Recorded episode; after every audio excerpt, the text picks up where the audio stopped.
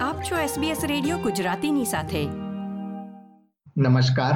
અઠ્યાવીસમી જૂન બે ના બાવીસના મુખ્ય સમાચાર આપ સાંભળી રહ્યા છો વત્સલ પટેલ પાસેથી SBS ગુજરાતી પર. પ્રસ્તુત છે આજના મુખ્ય સમાચાર.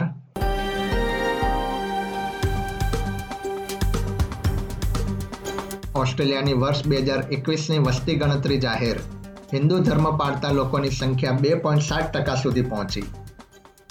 દેશમાં કોવિડ નાઇન્ટીનથી સિત્તેર મૃત્યુ અને જાપાની મહિલા ફૂટબોલ રેફરી વર્લ્ડ કપમાં ફરજ બજાવી ઇતિહાસ સર્જશે. હવે સમાચાર વિગતવાર.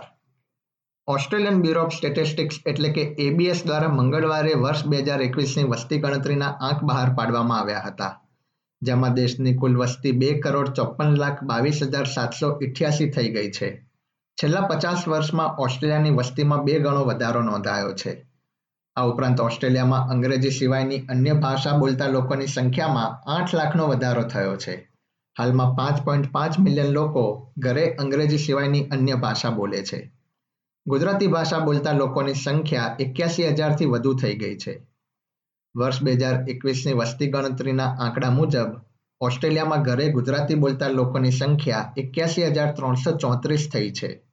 અગાઉ વર્ષ બે હજાર સોળની વસ્તી ગણતરીમાં ગુજરાતી ભાષા બોલતા લોકોની સંખ્યા બાવન હજાર નોંધાઈ હતી.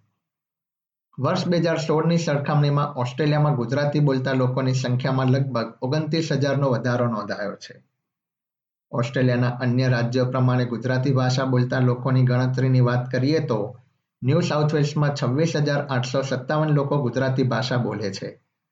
વિક્ટોરિયામાં ચોવીસ હજાર એકસો એક્યાસી અને વેસ્ટર્ન ઓસ્ટ્રેલિયામાં દસ હજાર એકસો પાંચ લોકો તથા ક્વિન્સલેન્ડમાં નવ હજાર સાતસો પંચાણું લોકો ઘરે ગુજરાતી ભાષાનો પ્રયોગ કરે છે. અંગ્રેજી સિવાયની અન્ય ભાષા બોલતા લોકોની સંખ્યામાં સૌથી વધુ ઉછાળો પંજાબી ભાષામાં નોંધાયો છે.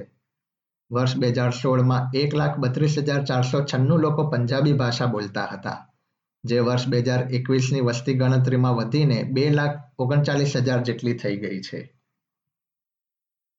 ઓસ્ટ્રેલિયામાં બંગાળી ભાષા બોલતા લોકોની સંખ્યા સિત્તેર હજાર એકસો સોળ છે. જ્યારે હિન્દી ભાષા બોલતા લોકોની સંખ્યા એક લાખ સત્તાણું હજાર એકસો બત્રીસ, મલયાલમ ભાષા બોલતા લોકોની સંખ્યા ઇઠ્યોતેર હજાર સાતસો આડત્રીસ અને તમિલ ભાષા બોલતા લોકોની સંખ્યા પંચાણું હજાર ચારસો ચાર થઈ છે.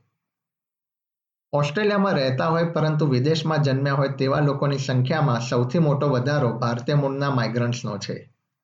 ચીન અને ન્યૂઝીલેન્ડને પાછળ છોડી ઓસ્ટ્રેલિયા તથા ઇંગ્લેન્ડ આ યાદીમાં ચીન અને ન્યૂઝીલેન્ડને પાછળ છોડીને ઓસ્ટ્રેલિયા તથા ઇંગ્લેન્ડ બાદ ભારત આ યાદીમાં ત્રીજા ક્રમે છે.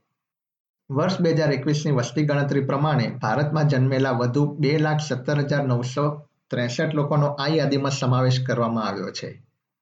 બીજી તરફ ઓસ્ટ્રેલિયામાં હિન્દુ ધર્મ પાળતા લોકોની સંખ્યા વધીને બે પોઈન્ટ સાત ટકા જેટલી થઈ છે, જ્યારે ઇસ્લામ ધર્મ પાળતા લોકોની સંખ્યા વધીને ત્રણ પોઈન્ટ બે ટકા થઈ છે.